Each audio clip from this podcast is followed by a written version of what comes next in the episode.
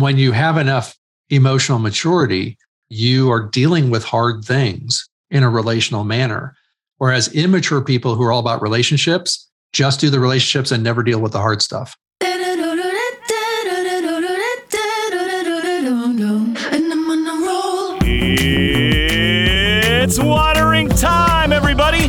It's time for Apollo's Watered, a podcast to saturate your faith with the things of God so that you might saturate your world with the good news of Jesus Christ. My name is Travis Michael Fleming, and I am your host. And today in our show, we're having another one of our Deep Conversations. Last week, we began a conversation with Marcus Warner about his book that he wrote with Jim Wilder called Rare Leadership. If you haven't listened to that episode, I would highly recommend you hit pause on this one, go back and listen to the other first, because this one picks up where that one left off. This is a conversation for more than just people who are or consider themselves leaders. It's really a conversation about maturity and becoming people who are mature in the ups and downs of life. Being mature in our jobs and in our families, in our churches, and, well, frankly, everyday life. How can our relationships be better? That's the whole gist of this entire thing. How do we maintain relationships when the circumstances are tough? What do boundaries and our emotional capacity have to do with maturity and leadership? And what does FISH, which is another one of Marcus's acronyms, have to do with it? If you want to be a better leader, or help your kids keep their faith, and maybe even yourself, or just develop maturity in your relationships, this is a conversation for you. So I would recommend listening in. And before we get to that, we're able to even have these conversations because of listeners like you. We are a listener-supported ministry and can't do this without your help. We have an incentive for you. A gift of any amount, and you can get one of the books that we have loved the most, and you can give it out to your friends because I guarantee it will help them in their walk with Jesus. Whether it's Understanding Beautiful Community or Escaping Enemy Mode with Jim Wilder, it helps people grow in their walk with Jesus. And it gets even better than that. Our friends at Tyndale House Publishers have provided copies of the N L T Illustrated Study Bible. If you give a one-time gift of five hundred dollars or more, that gets you a copy. And if you support us monthly, you will be able to have a Zoom class with me on our Missio Holistic approach for living the Christian life in our post-Christian, post-everything world. It's our God-centered study on finding God's mission for your life in today's chaotic and confusing world. Go to apollos water dot org, click the Support Us button, and you will be glad to know that you have made a difference in the lives of others.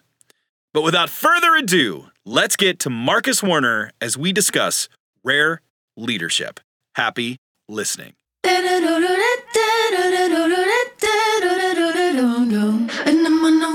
mentioned the fear as a motivator or joy, and you mentioned some larger churches. I was interviewed for a very larger, well-known church for their senior pastor position. And I was asked, the first question I was asked was, how do you survive in a toxic leadership environment? And I thought, wow, that's telling. And my, my response was, make it not that way. Because you can't survive in that way. Now, I mean, not, not long-term, but how do you transition something from toxic, a toxic, and let's define that first. What is a toxic environment? And then how do we transition that into a healthy one? So in simple terms, a toxic environment is one run on fear, right? And a healthy environment is one that's run on joy. So it's not that there's never fear. It's just that you don't camp out there. You come back, you return from the fear to joy. And so that what it, you're constantly mm-hmm. coming back to that, the, the bigger motivation of why we're doing things. Fear is often driven by shame. And so one of the prob- reasons we have so much toxicity in leadership is that there's so much narcissism in leadership, because as Doctor Wilder defined it, narcissism is essentially the inability to return to joy from shame. And so what happens is if I personally as a leader can't handle feeling shame, I don't want to be embarrassed. All of a sudden, without anybody saying it, that becomes the driving core value of my of the culture that I'm creating. Whatever happens, make sure the senior pastor looks good. right? Don't ever make him handle have to handle any shame. Well, if that's the culture I'm creating, I don't have to, you know, organize that. Everybody just kind of picks up on it pretty quickly. And so what happens now is my fear of feeling shame starts to drive the way that I lead, and toxicity quickly follows. So I would say that in a lot of the toxic cultures, you're also going to find some level of narcissism, which is this inability to deal with shame, which leads to people organizing things in a way where, you know, they they they look good. And um, that's a huge topic in and of itself, obviously. But one of the the in some ways the photo negative of rare leadership is narcissistic leadership. The the narcissistic leadership aspect of it. I mean, I'm still trying to wrap my brain around it. You have given us so much to really think about. And I, I want to stop and rewind and, and play again to make sure that I get all of the nuances of everything that you're talking about. When you talk about a leader, a narcissist has the inability to deal with shame. I want to understand what that means, because there's a lot of talk about shame. And of course, some people say that there's, and I spoke with Jim about this, there's there's toxic shame, and then there's healthy shame. And I had Taylor Lau, New Testament scholar from Trinity, on, and he wrote a book called Defending Shame, going through uh, Paul's letters, because Paul uses shame as an aspect of motivation. How do we then see this shame, and how does a narcissistic leader fail to deal with shame? What kind of shame are we talking about here? So it can look a lot of different ways. The uh, Jim actually wrote a book on this called The Pandora Problem that Deeper Walk publishes. So if people want to take a deeper dive into this topic, there's a whole book on it. The idea here is, let's look biblically at, uh, and Jim does this in, a, in Pandora Problem, is uh, Absalom, Absalom, David, and Saul. Okay, all three of them had moral failings. How did they deal with them? Saul and Absalom dealt with them like narcissists. And David hand, handled it like a human, shall we say? And I, yeah, it's too harsh, but you know what I'm saying? He dealt, dealt with that with humility is really the word I was going for there. It came out wrong. The uh, um, so Saul, when he is told the kingdom's kingship's going to be taken away from him, what's his first reaction? He's like, Samuel, at least go out with me in front of the elders so I won't look bad to them, right? What's his core concern? He doesn't want to look bad. So that's a narcissistic reaction. It's not, uh, okay, I need to own this. What did David do? You know, he went into fasting. He was publicly humbling himself. He wrote a psalm about his repentance, right? He was uh, very open about it. How about Absalom? Absalom was like, oh, if only I was in charge, everything would be better, you know? And he, and so what, what, what's characteristic of people who can't handle shame is that they become very good at avoiding shame. And so you do that by deflecting it. And so the, the, first strategy is to deflect the shame onto somebody else. So it might be right back at you. So if you say something about me and I don't, I'm like, well, me, you're saying that about me. Well, what about you? You know, that that's a classic kind of narcissistic reaction.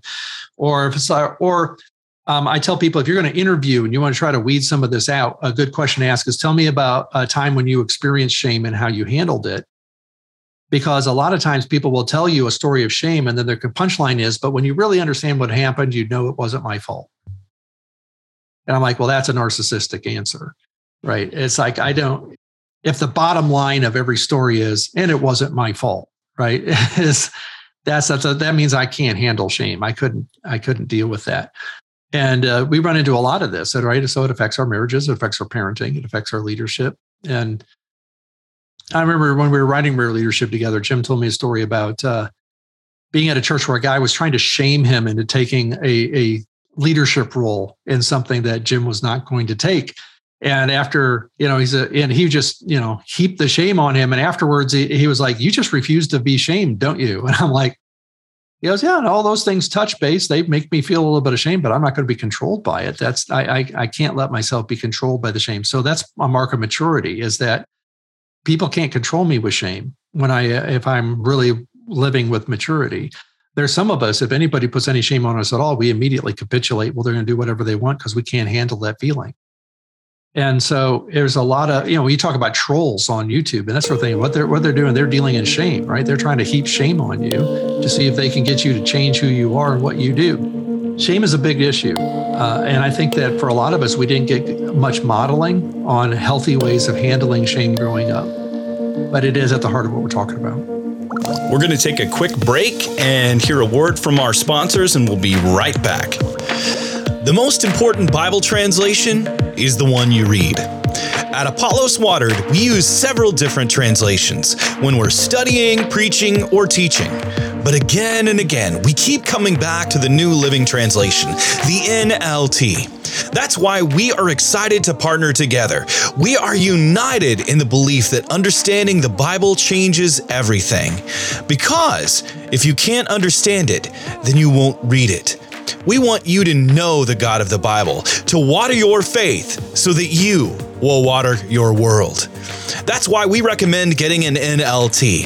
It's the Bible in the language we speak. It's not foreign or complicated, but up close and personal. To save some money, go to Tyndale dot com. Use the promo code N L T Bibles. It will give you fifteen percent off. There's an N L T for everyone, from kids to adults, devotional Bibles, study Bibles, and so much more. Get one today, because understanding the Bible changes everything, and the N L T is the Bible you can understand. So let me make sure I get this straight. When we're talking about shame, it could be toxic shame or or healthy shame. It's more of our ability to deal and handle it in a proper way. That's not quite what I'm saying, but I see, I see what you're, why you say that though. So what I'm, what I'm, uh, okay, correct me. Okay, so shame is something that I feel. Think about it: right hemisphere, left hemisphere of the brain. Shame is something I feel in the right hemisphere of my brain. It becomes toxic or or or healthy depending on what happens to the left hemisphere. That is the narrative that goes with it. And so I can feel shame. And if the narrative is, therefore, you're a terrible, I'm a terrible person, that's toxic shame. If I feel shame and the narrative is, therefore, I should probably change what I'm doing, that's healthy shame, right? So it's the narrative that goes with it that makes it toxic or healthy. So somebody can be heaping toxic shame on me, right? Because they're giving it a narrative, right? They're telling me why I'm so horrible and why this is all my fault and all this other stuff. And a mature person can take that. They're going to feel it, but then they will find a way to get back to joy from there. So they're not just stuck in shame. And they're also not going to do it in a way where they just deflect it immediately to other people because I can't handle it. How do you deal with people trying to heap toxic shame on you? Like I, I call it the power of definition. Like if someone tells me, hey, this is terrible what you've done, either I can decide whether or not I like that or not, or I agree with them or not, because they're trying to attempt to shame me into doing something that they want me to do. So how do I how do I respond there? Well, you know, I remember reminded me when I was a senior pastor, I got uh, two notes uh, on back-to-back days. And one of them said I was the most conceited pastor they'd ever uh, served under. The other said I was the most humble pastor they had ever met. So you, uh, right. Same week, one day apart from each other.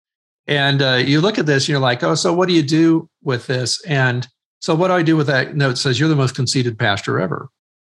And I'm like, okay, so I took this and I showed it to a couple of people I trust. And I said, is there anything to this? You know, there's something I need to own here that I'm not seeing. And uh, you got to be careful because sometimes you just surrounded yourself with yes people. But, uh, but, but you know, what else can you do? You got to go find out, is there something I'm missing here? Do I owe this person an explanation? Because there was no explanation. There was no this event, this thing, this whatever, right? And uh, you get a lot of those hit and run shame messages. And so you, you got to go say, if that's not the case, then God, I give this to you. And I need to get back to joy, which means, okay, I got to take a deep breath.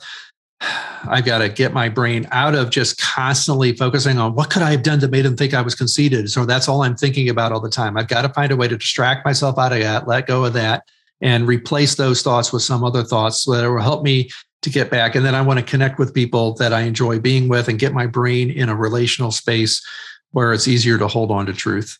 When we're talking about this issue, this rare leadership, this idea, idea of remaining relational and returning to joy and eye contact, and where do you find it working the most? But you even wrote a book on the workplace about this very thing. Where do you see it taking place the most? In the workplace? Or is the response that you're getting, is that from, it's from other people? I mean, in, in just everyday life. Yeah. The number one response I'm getting is marriage. People, even when I teach uh, leadership in workplaces, people are going like, this has changed my marriage is the number one feedback I get, because uh, they're learning how to stay relational with their husband or their wife in situations where they used to stop acting like themselves and become non-relational. The uh, uh, second is in the workplace. And I've had a, a few different business uh, leaders now tell me about the transformation that has happened in their company when they began uh, putting these principles into practice. Uh, one of them, a fairly large company, actually gives uh, a Rare Leadership Award every year, you know, for the person who most models, you know, mature leadership. They send out a text of the day to all their employees with the, the, the rare tip of the day, you know, that sort of thing. There's a lot of, and they developed all this themselves just on the basis of running with the, the concepts that are there. That's probably where I see it the most, is those two, those two places. And then churches are hard nuts to crack, because all of us pastors were trained in seminaries that were basically anchored, anchored in that voluntarist approach to life. And it is not easy to overhaul your approach to living to become more attachment-based before you get to all the performance stuff. And for most of us, our attachments have been based on our performance. Like, people like us because of, of our ability to solve problems and our ability to lead and our ability to be funny and our ability to be insightful and whatever it is. And so we get used to the idea that performance comes first and then come attachments. And so learning to flip that is a, is a big move for a lot of us. And we're already so busy, it can feel like oh, it's just not worth the effort, until we get, you know, to a certain point in our ministry, realize that we've lost everything, because I never really mastered the attachment part of all of this. I think that's the number one thing that kill, that's killing uh, leadership in all forms of our, our culture, is uh, people have flipped those things for too long.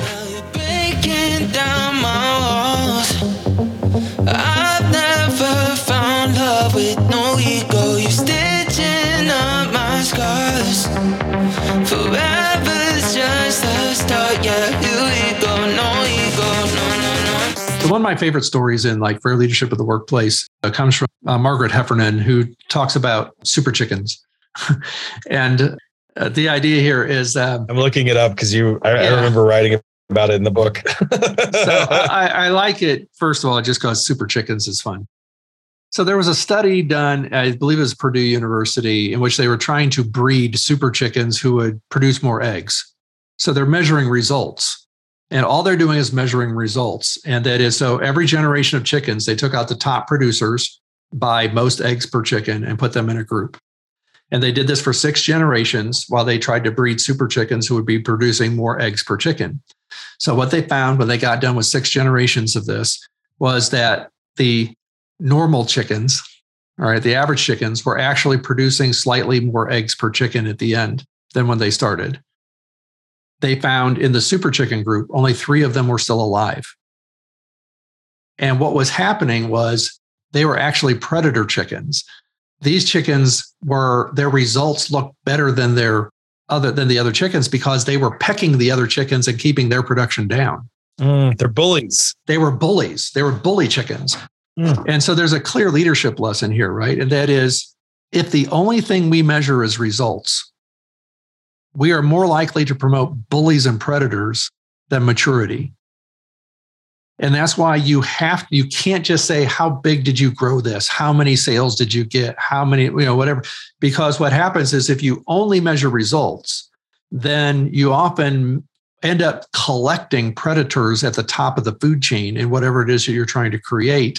And the whole thing becomes toxic. So I think that's the number one reason why cultures become toxic, is that we are promoting these bullies and uh, play and predatory leaders instead of the more mature leaders who keep relationships bigger than problems.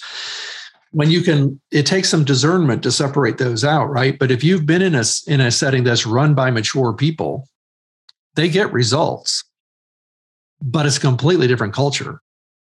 And if you're in a, at a place where it's all about results, and you know, whatever we got to do with the culture to tinker with to get those results, that's what we're going to do. That's what creates toxicity. How do you differentiate between the performance aspect? Where do you draw the line at a team member that's not working?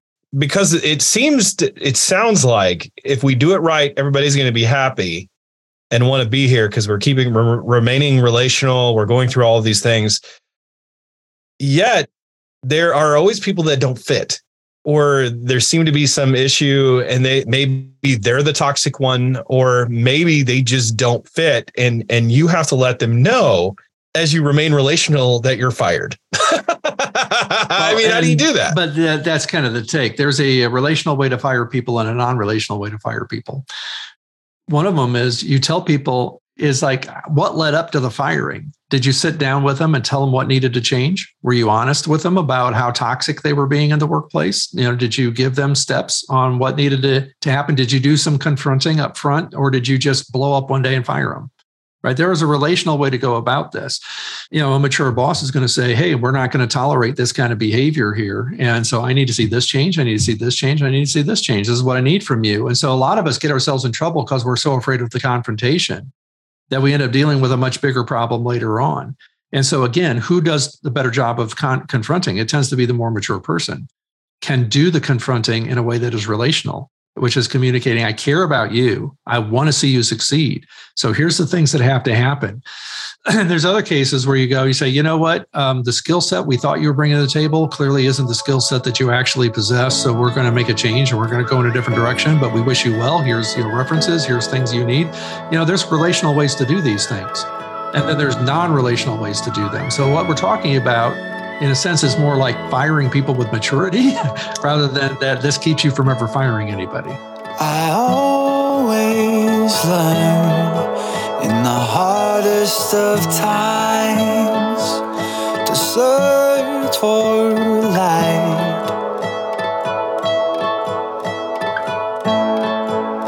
It's easy to turn to the darkness in my mind, but I'll be all right.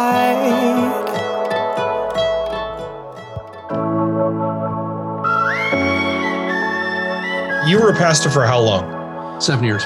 Knowing what you know now, what would you go back and do differently? Uh, I would do more confrontation. I would. I, I would. Uh, I, I was a people pleaser who tried to make everybody happy. What I would do now is I would be a little more clear on the performance things were that were needed without losing the relational part of it. In other words, we were really good on the relational thing. I wasn't good at setting goals and things and getting uh, results. I probably erred too much on the side of let's all be happy together and not enough on here's our vision. This is what we need to see happen. And so the reality, what I found from the studies with Doctor Wilder and the Rare Leadership, you know, research and all the things we're doing is that those don't have to be either or. When you have enough emotional maturity, that's part of what characterizes it, is that you are dealing with hard things in a relational manner.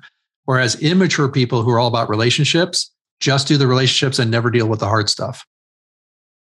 Right. So if I can be an immature leader in, in a couple different directions. One is I can be immature because I, I avoid all the hard things going on. I just want everybody to be happy. That's not what we're talking about.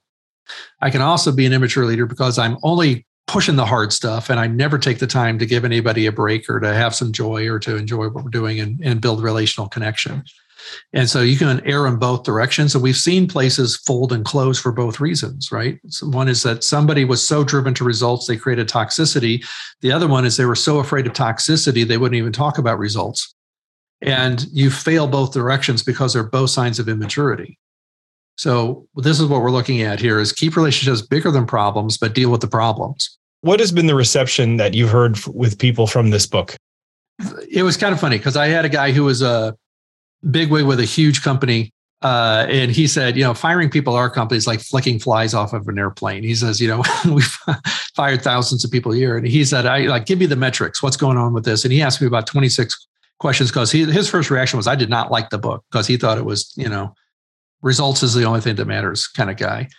And uh, I answered his questions, gave the stuff back to him. He came back and he is now a volunteer for us, works and uh, is helping us get the message out. He's become a, a like a true believer on this because he sees now that if you build the culture, the results will come. Did he get fired from his job for not performing? No, no. He, uh, he retired quite wealthy, actually. But what he began to notice in all of this was it was helping his marriage. It was helping him with his parenting. It was helping him with these other things. And, it, and he was seeing the connection that this is not either or, that you either are nice to people or you get results. Like this is talking about how, how do I not lose my humanity in all of this, right? How do I stay the relational, engaged person that I want to be? And how do I create a culture of relational, engaged people who are going after a mission, right? Who are going after this thing. And that's kind of the secret sauce, right? So you look at the best coaches, and there are coaches who win for a couple of years, but then they lose their voice in the locker room. And then there are people who create dynasties, you know, and they, they create cultures. And uh, those cultures turn out success. And people love to tell their stories about being part of that culture and what it meant. So that's what we're talking about with a leader, is that that priority one of leadership is the culture. Priority one is creating a an identity that is anchored in joy. Like it's the difference. Uh, you know, one again, one of the analogies that Jim used when we were first processing the book was, let's say you start off saying, "I want to build a hamburger joint that sells the. We want to give people the best casual dining experience on the west side of Indianapolis," right? That's going to be our goal. Well, and then you don't make quite enough money the first month, so you cut corners, and uh, you go from you know cloth napkins to paper napkins, and you cut some more corners. You cut, and before you know it, you're no longer anywhere near this identity of creating the best dining experience on the west side of Indy. So you've got to find a way, creating an identity that makes you want to go to work every day. This is who we are. This is what we do. This is why we're doing it. This is us, man. And it's like, I can't wait to go do this. I love the people I'm doing it with. I love the people we're going to. And the more hardships that we face and overcome as a team, the more bonded our team will become. So we don't bond by avoiding hard things. We bond by overcoming hard things together. Mm. And so that's really the hallmark of great leaders, right? Is that they are the ones who build teams that get stronger, right? The more battles that they have to face, versus immature leadership tends to create teams that fall apart in the face of hardship. Have you had any other leadership people that teach leadership come to you after reading the book and say, what, what are you guys talking about here? This seems so different than anything that I've ever encountered. I, one of my favorite reviews uh, on this was a guy with a P H D in leadership who said, you know, it's practically my job to read books on leadership. And they, after a while, they all sound kind of the same. He says, this is the first one I've read that's truly different. And he said, in a long, long time. And uh, and he said, there's actually new paradigm, new thinking in this. And he said, uh, in fact, the people who published the book said, most of our books have one novel idea that drives the book. You guys have a novel idea per chapter. I, I attribute that to the genius of my co-author, Jim. You know, my job is to make it understandable and simple and accessible. So that's the kind of feedback that we've gotten. Um, we've gone into both churches and corporate places that have had a tradition of toxicity.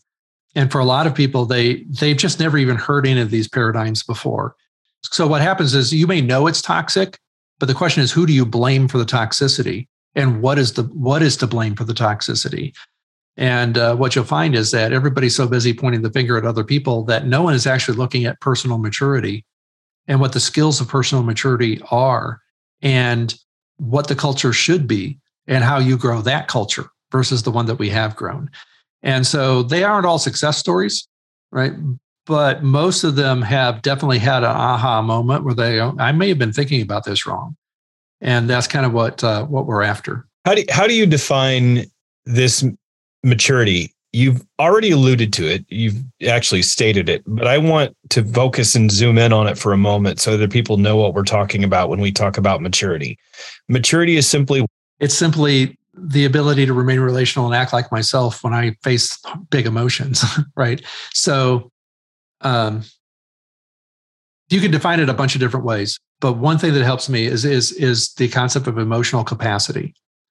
And that is, how much emotional weight does it take before I lose my ability to be relational, I stop acting like myself, and I can't return to joy? How much emotional weight does it take? That that is how I measure my maturity. What do you mean then by being yourself? Act like yourself in the middle of all this. So let's just say that uh, I start to feel anxiety. And all of a sudden I say, we're scrapping all of our plans. We're going to change everything. We're going to do this now. This is what we're all about now. And, that, and then tomorrow I feel anxious about something else. And I change the whole thing again tomorrow. And it's like, and then I get hyper and I get active and I, and I make bad decisions. And I just lead in a totally different style when I'm anxious and I'm afraid. I, I have turned into a different person because of my fear. That's what I mean. I don't act like myself, or uh, I get angry. And all of a sudden you did something that that made me mad. And I just, and now I blow up at you. And I, I went from being a kind, engaged, relational person to being completely non-relational, blowing up, acting like a three-year-old, right? So when we don't act like ourselves, most of the time what we're doing is we're reverting to a younger version of ourselves. I go, I can go from being a fifty-something leader to acting like a five-year-old who didn't make mama happy. Right. And, and, I'll, and I'm having the exact same meltdown and emotional temper tantrum I would have had with my mom as a five-year-old, but I'm fifty. So what's happening is something got triggered. I'm not acting like myself right now. I'm acting like somebody else. And that's usually what ends up happening.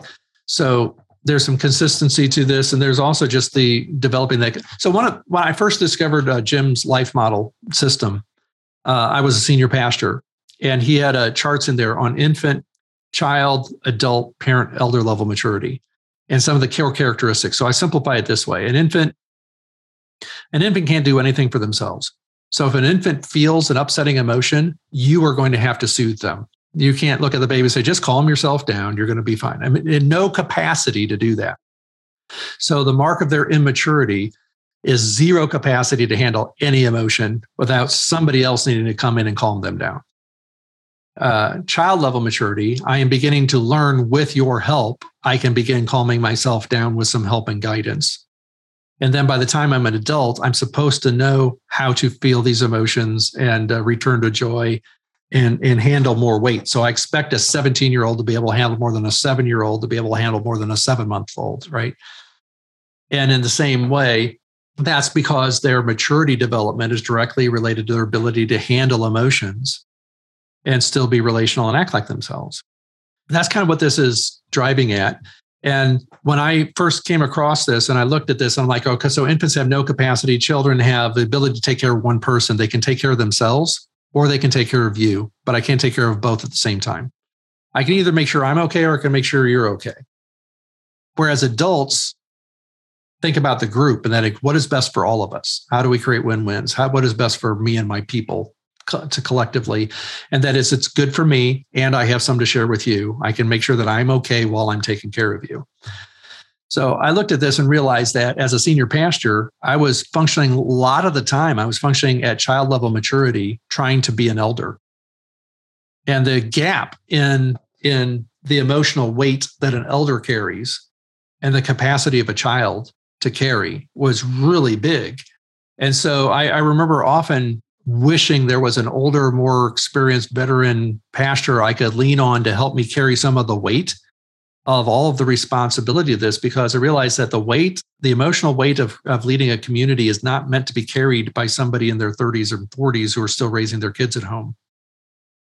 It's meant to be carried by somebody who's done raising their kids, who's got this uh, stuff. It doesn't mean that young people can't be pastors, but it means they need to be surrounded by these elders who have this gravitas to them that is not easily overwhelmed by the things going on in the church.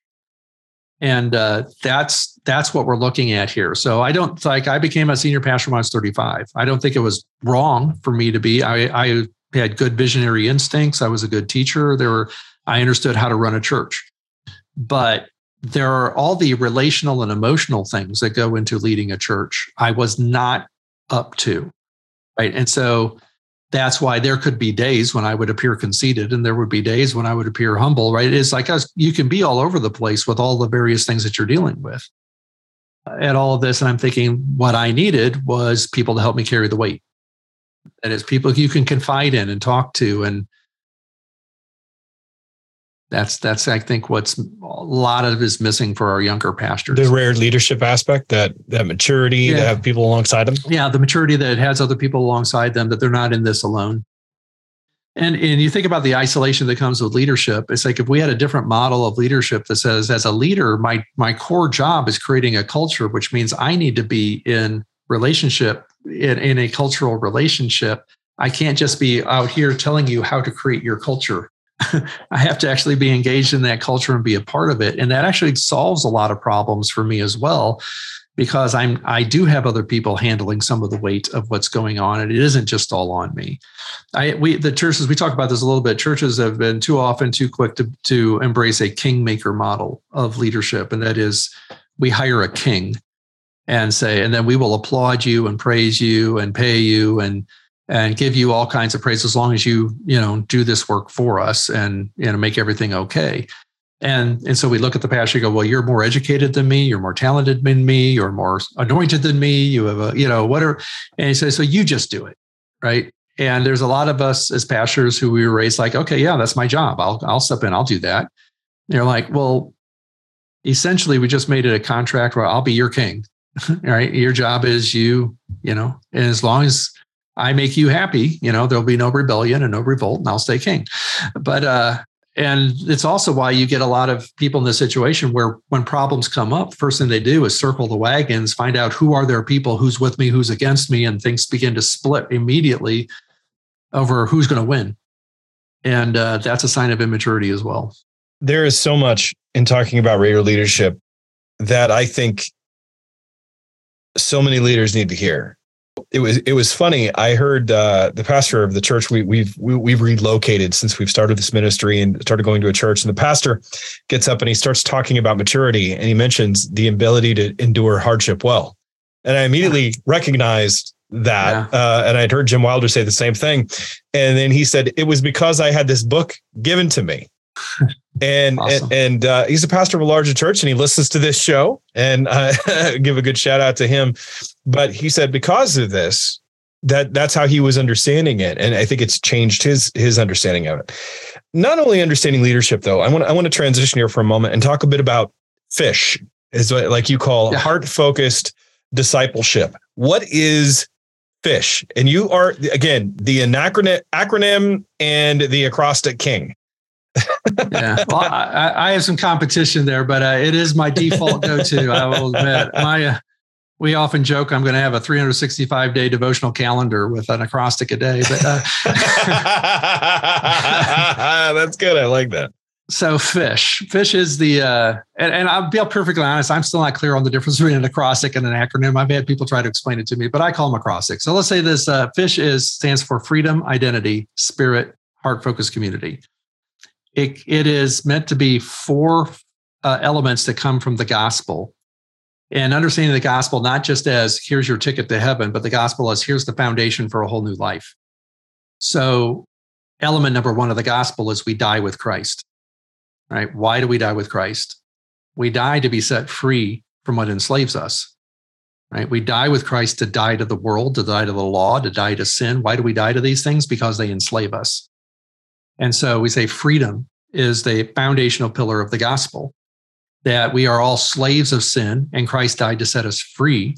Um, Paul even uses this imagery of being locked up in a prison, and God with one key, you know, the cross, and Christ did at the cross, sets us all free with this one thing that Christ did. So now discipleship is, all right, if we have been set free, why?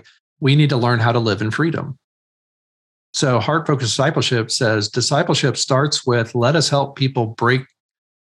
Now that they have been set free by the gospel, let's teach them how to live in freedom. How do I actually experience the freedom that is my birthright in Christ? And that gets us into spiritual warfare. It gets us into emotional healing. It gets us into repentance. It gets us into forgiveness, right? It gets us into lies we believe versus truth we believe. So there's a whole journey related to freedom that is fundamental to discipleship that we've tended to outsource to counseling. This is crucial, though.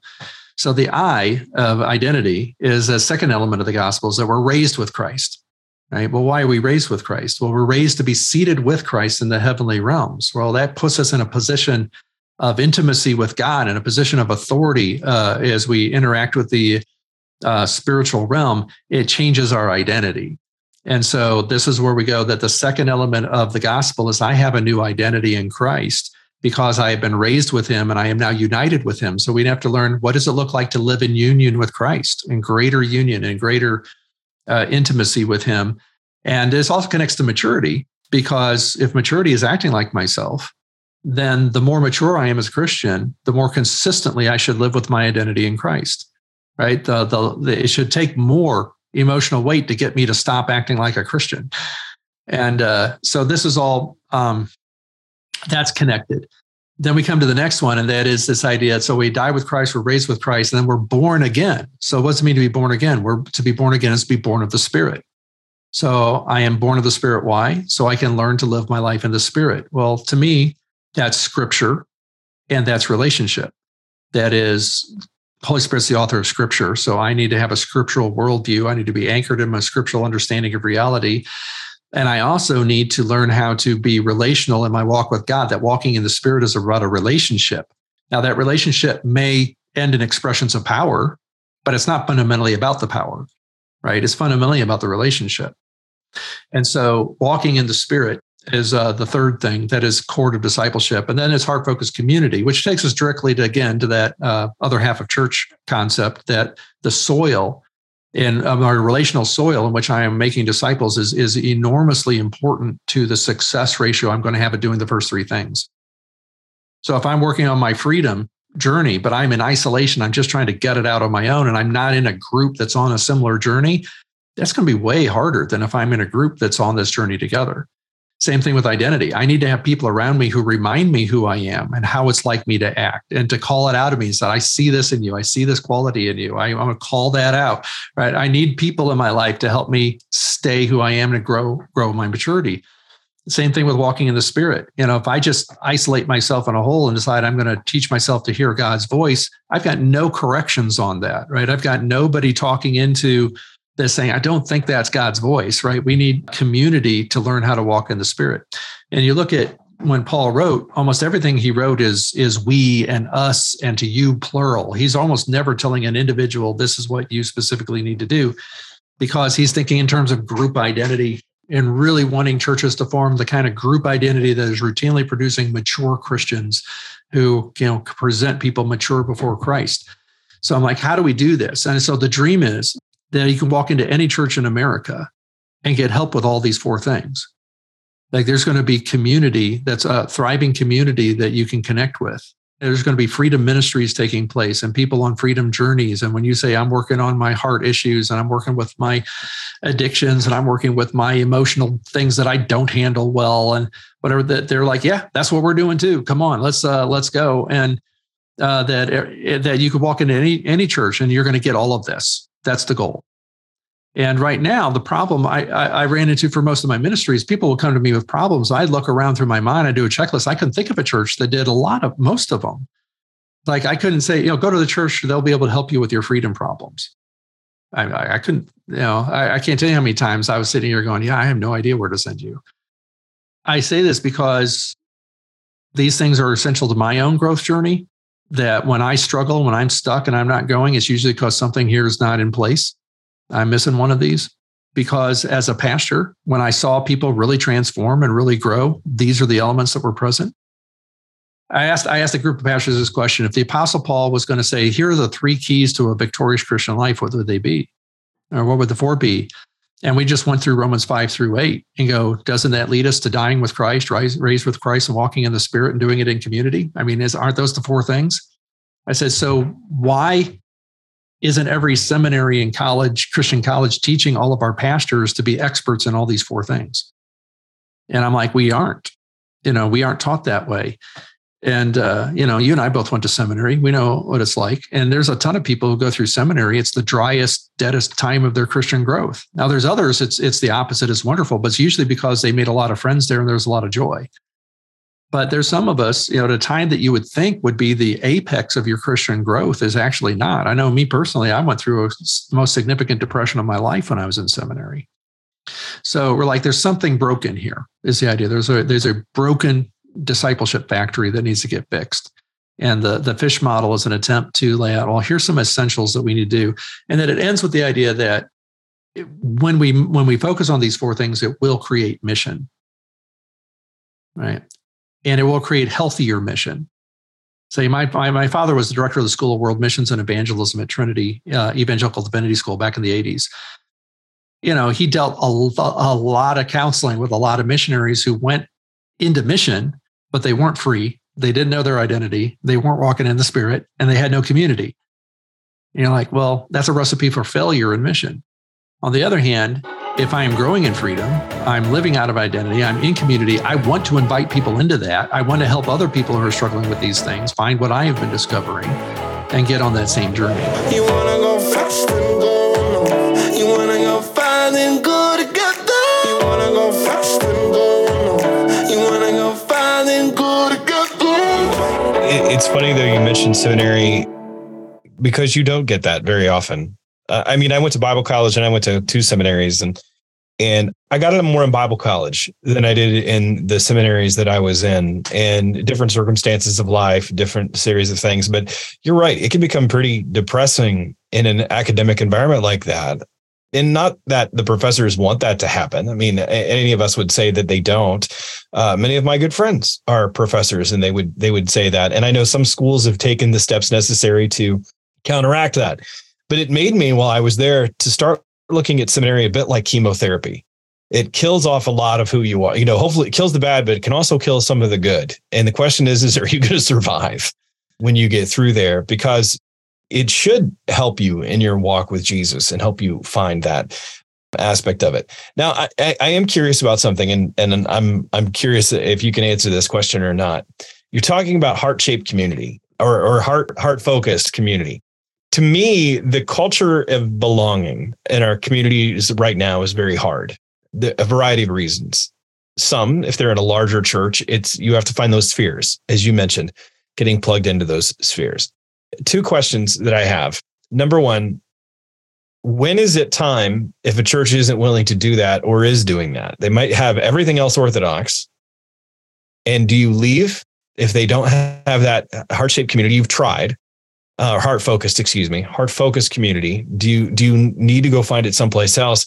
Or what if another church has that, but they're not walking within your doctrinal comfortability, but they have the community, whereas the other one church has the orthodoxy, but not the community? What do you do? I, I've experienced both. I've been in uh, the best community group I was ever in, had the worst theology of any church I had been in. I did end up leaving, you know, because you just can't stay in that for uh, forever. I do think that uh, leaving is an option that is on the table uh, in a way that it wasn't when we were all in parish systems. So what I tell people is you've kind of got to build your team and your people partly in your church and partly independently of your church. The idea here is that I may be called to do ministry in a church and God wants me there, but it isn't necessarily where I, I get my soul fed. Uh, that can happen, right? Where I'm called to be a part of this. But if that is the case, then I need to have other people in my life that I'm connecting to. So the nice, nice thing about the Zoom culture that we're in, right? We can, uh, as you can kind of collect people that you can talk to about, because what we're talking about is level of transparency, right? How, how transparent can I be? And know that I will still be met with empathy and with happy to be with you, right? If I'm too transparent, will you no longer be happy to see me? So that's the question. Now, in any church, you don't just lead with that. You know, you don't get up on stage, pull up the mic and tell everybody your darkest secrets because not everybody has the maturity to handle that. Within the Christian community, you've got to find the people who've got the emotional maturity to hear your story and still be happy to be with you. It's actually why boundaries are so important. One of the ideas behind boundaries in relationship is you need to know that when we're together, I'm going to be happy to see you. If we've set up time and we're going to have uh, you know, this kind of time together, then I have devoted that here and I'm going to be happy to be with you while we're together. But if I'm going to the bathroom, you show up and you want to talk about your problems, you know, I may not be happy to see you. You know, there's a, the, uh, you know, you just, you, you start with the, you start with the extreme, right? There's obvious boundaries here where I don't want you here, right? I don't, you know, I don't want you in my bedroom at night. I don't want you here at night. I don't want you there. And you just start expanding that out and you're like, well, what am I saying here is I want to be, make sure that I'm happy to be with you when we're together. And that's why boundaries matter. So it's actually for both of us so that you know what you can count on. And I remember uh, as a young person, I didn't know what to call it, but I remember uh, kind of the mirror neurons in my brain were watching this guy, and he was a good friend of mine. And I walked into the room and he paid zero attention to me. And at first I was upset, but then I realized he was completely focused on the person he was with. They had his undivided attention. And I I then actually respected him because I realized, you know what, when I'm that person, I'm going to get his undivided attention. And I thought there was something comforting about that. Now, if he had seen me, he would have waved and come back to it, but there's there's a way to, to, to be there. But that's kind of the idea. And that's why when we talk about heart-focused community, what we're really talking about is a community that is dealing with freedom issues, dealing with identity issues, helping people grow their maturity, helping people walk in the Spirit. It's not all just Bible, right? So I don't want to minimize Bible, but we have sometimes been minimalistic with it. And so that's what we're trying to say is heart-focused is saying there's more going on at our church than education. We deal with the issues that are actually going on in your heart. You mentioned that, and I've used your A B Cs, the academic training, the behavior modification, and church activities as our means of, of discipleship. And that leads me actually to a third question, because I'm going to skip over the second one that you've already really alluded to, um, but I'm going to come back to. If a church is all about the Sunday morning experience, what then is the mechanism that you put in place, if there is one, to help create this culture? And you've, again, alluded to it from the relational standpoint, starts with the pastors, leads it down, kind of the trickle-down effect. But what other things can you put into place in order to bring out this heart-shaped community so it's not a attractional, we go to class, formal instruction, so that it's the organic, real, I want to be with you joy activity that we want it to be? Well, it's an excellent question because it's, it is a bit intangible, right? But if you think of something, think about it. Most of the organic things that develop are building around something programmed. So when you went to high school, it was a very programmed thing, but you made friends there that you wanted to hang out with afterwards. So even though you've been with them all day, you still wanted to hang out with them that night. You know, what's going on there? Well, that's because you have a joy bond with those people. You have joy when and energy when you're around them. So churches can't mandate that, right? You can't program that, but you can put programs together that give people the opportunity to connect. And then you have to begin infusing your cultures with values. And some of those values you model, some of them you teach, some of the, you know, but you're You're using teaching and instruction and modeling and practice to start getting certain skills into these places to make it more likely. So this is why you can have two churches that have exactly the same programming, and one will flourish relationally and the other won't. And it really comes down to the maturity of the people who are not just the, per- the maturity of the person who organized the structure, but the maturity of the people who are actively running it. So that's why you can go to one small group and it's just blah. And you go to another small group and it's life-changing. And it usually has to do with, you know, again, that maturity and capacity of those who are leading. And so that trickles down. So like in youth groups, it's often the youth themselves and the level of maturity they're bringing to the leadership that they bring into this that makes a big difference. You know, and so I often use youth as an example because I, I've talked to so many pastors like, how do we not lose our young people? And they come up with two, the same two answers, and that is better apologetics and a more cool experience, right? And I'm like, well, what if the actual answer there is attachment? What if the reason we're losing our young people is they feel no attachment to the people in the church? And so the only people they know are the other teenagers, and they don't know anybody else in the church, so why would they come back? Are you familiar with Christian Smith's work? Um, no, for now. Uh, so Christian Smith, the researcher out of Notre Dame, he wrote some books years ago, and it was based on the study of religion in American youth. And that's not how they, uh, Souls in Transition was the, uh, th- there was a work before that. The second volume was Souls in Transition. He wrote another one. They they were doing a study on, on youth, uh, American youth and religion, but they didn't let the people in the study know that that was about, and it was over a period of time. Basically, it came down to, are there factors that we can isolate for people who grew up in the church and stayed in it?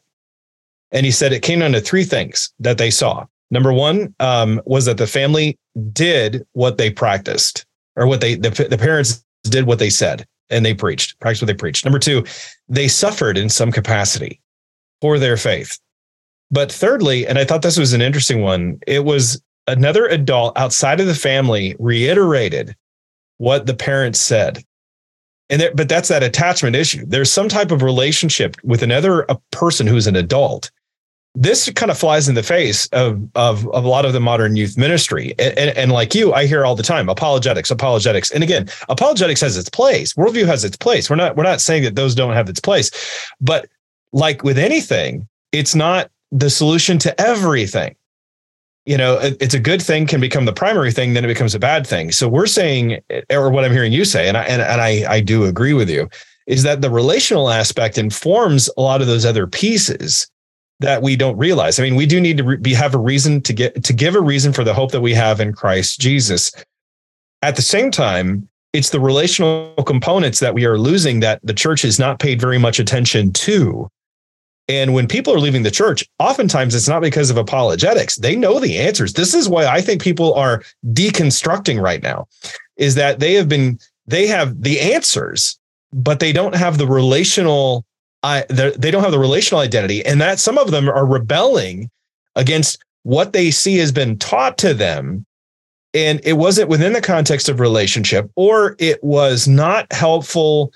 It was only to keep them in, in subjection, if you right. will, and not actually for their benefit or their joy to understand in a greater way who God is. I mean, what, what do you think about that? Am I, am I way off there, or am I a genius? Ah, well, let's wait, what was that conceited thing? Be the people, be the people pleaser that I am. You're a genius. No, all right. all right. Right. And my wife's like, oh, you have no idea what you've just no, done. It's funny. There's a, he's, he's, his head has become afloat at the Macy's Day Parade. Uh, nah, not a genius, not a genius at all. Well, it, but anyway, go ahead. You know, but you're, you're spot on though, in terms of, it's, it's like my, um, my son went to a private Christian school uh, for the last couple of years. It was one of the biggest ones in the Midwest. And uh, he told me that most of his friends are not Christians who attend there, right? And he said that the uh, most of them can't wait to leave home and to never go back to anything Christian. So why, right? Why is that the case? Because they're in Bible classes, right? They're getting theology and they're getting apologetics and they're getting, uh, they have Spiritual Emphasis Week. Right, they've got uh, preachers coming in. They have mandatory chapel, where they got preachers coming in and and and tell them stuff. So what what's going on here? For the the number one answer was family. There was an inconsistency between what the fam- that the family is trying to get the uh, school to Christianize their kid, but they're not really doing it at home. You know. Secondly, my big thing is at the family level is that you know our generation was kind of raised on on. that the goal of parenting was get your kids to perform and succeed. And so now we're beginning to, under, then the pendulum kind of swung the other way. And that is just love your kids and don't worry if they, you know, succeed. And what we're looking at here, what I used to tell my kids is because I love you, I want you to succeed. And that's why we're going to have to do, you know, correcting when there's correcting. But what I found is that there is a joyful foundation between parent and child. The correction is easier and they are way more open to what you have to offer. But if I have a fear foundation in my relationship with my kids, right, then I'm trying to, and then I'm using more fear to try to get them to be Christian. And there is no joy pull to Christianity. And, and it's not just families. That happens in churches. It happens in the schools. It happens in all these other places. So people can be saturated with Christian environments, but all those Christian environments are kind of anchored in the fear of you better, you know, you better, um, instead of actually really developing a joyful, the kind of joyful attachment makes them want to be a part of this. What about the people that are not in a leadership position? I mean, I've been in leadership positions. It's easier when you're in a leadership position. Most people, though, don't think about this. I mean, and you and I both know this. We sometimes it feels like we're trying to put that, push that rock up this hill, and helping people to see the power of it. The reality of this is where actually they live. Yeah, and that's why. More largely what we're talking about here is that I need to be a personally mature person in whatever I'm dealing with. If I'm a personally mature person with my family, it's going to help the family. If I'm a personally mature person in the workplace, it's going to help the workplace. I may have no ability to influence the structures or the overall culture of the place, but simply by being a joyful, mature person, I have an impact. So I can control what I can control. It's not my job to transform a toxic culture. It's not my job to do that unless that's what I've been called in to do. And so now as a leader, I'm going, okay, if I am like in charge, then I'm looking at what am I in charge of, and to what extent can I infuse this kind of relational community into this culture? So maybe I'm the football coach, but I, you know, I can't run the whole school, but I have some control over this team. Or maybe I am, a, you know, I'm a parent. I got some control of my family, even though I don't have control over the church. So you're looking at where do I have influence? What can I affect? And how do I breed a culture of, you know, joy and uh, handling emotions together for them? So there's a lot. People are like, well, how do you do this? How do you do this? And that's, you know, it's. There's a lot of training that goes into this, because what's supposed to happen is that we're all supposed to naturally develop this just because of all the mature people that we're raised by, right? So maturity development is supposed to happen because as an infant, I've got my older brothers and sisters, or I've got aunts and uncles, and I got grandparents, and I got my parents, and I've got the friends of the family, and I've, and all of these people can handle emotions, and they're all there helping me. And so what you find is that people who are naturally joyful and naturally resilient often don't know how they got there. And it's because it just, they just kind of grew up with it, with all of these relational connections and all this. And what happens with those relational connections is this kind of confidence that I'm never going to have to go through anything alone. My people will go through this with me. So whereas if I'm in a completely broken environment and I, I have to learn to be self-sufficient and self-reliant, and I never know who's going to be with me when I go through things, it's much harder to have emotional resilience and emotional stability because I didn't grow up with it. And so now what, what you know, Doctor Wilder and Chris Corsi and myself and people like that are trying to do is, is break this down. If I did not grow up with it, I don't have this, this is foreign. Where do I start? How do I begin building this? So I actually have a book coming out with Chris Corsi uh, next year called The Four Habits of Joy-Filled People, right? And it's designed to do exactly that. Where do I start? But we kind of do that in Rare Leadership of the Workplace too. There are what we call eight maturity workouts in this book. So the idea is that if you do these workouts with a small group of people and everybody's doing them and you do this together, it puts you in position to begin growing some of the skills and habits that lead to greater emotional maturity. And I want to do those. I mean, if you would have asked me before the show, uh, even before I encountered a lot of what you're doing, you know, are you mature? And I'd say, of course. I, and I've been in the faith. I've gone to seminary. I know all the answers to different things. But I would say that there's a piece that's missing. I, I remember working with a senior pastor one time, and uh, I saw him, and he seemed like a really mature person until you got him onto any athletic contest. And then he, his, the reality of who he was really came out. I mean, he became very childish, and it was embarrassing. Actually, it was embarrassing for people of the church. It was embarrassing for other people, but there's times where I've had that in my own life, and, and it's made me stop and go, why do I act that way? Why, why is it that I remove myself from this situation? And I can feel my voice quivering and my pitch rising right now. What, what is that? And how do I help other people see that? Because that doesn't always fit within the seminary trained answers of the, you know, Paul and where the law fits and all those different things. It's not what we teach in our discipleship stuff. We give information. We give more and more information. We'll talk about what we should do, but we don't always put the practices in place to help facilitate that. We, we think that it's a byproduct. And we're saying here, no, these are the intentional leadership skills and relational maturity skills is what they really are. Right. Right? Would you say yes, that? Absolutely. I mean, it's, these are relational maturity it, skills. It, it, these are relational maturity skills. And today, with the fragmentation of the family, the, the crush of modernity telling us to perform, to and something that's been caught up in since the Enlightenment, really, and part and parcel of the Protestant work ethic in which we've been installed with. It's it's go, go, go, do, do, do, produce, produce, produce, produce. And if you're not, you just get, you know, you fall to the wayside, you aren't strong enough. Exactly. Well, I used to feel like my life was a teeter-totter that went between performance and pleasure, right? And that's like perform, perform, perform, reload with pleasure. Okay, go perform, perform, perform, reload with pleasure. But the whole model was just me. You know, there, it's it's it's what we understand. Uh, I love uh, one of the pictures that Jim pointed out. He calls it Joy Mountain and Joy Camp.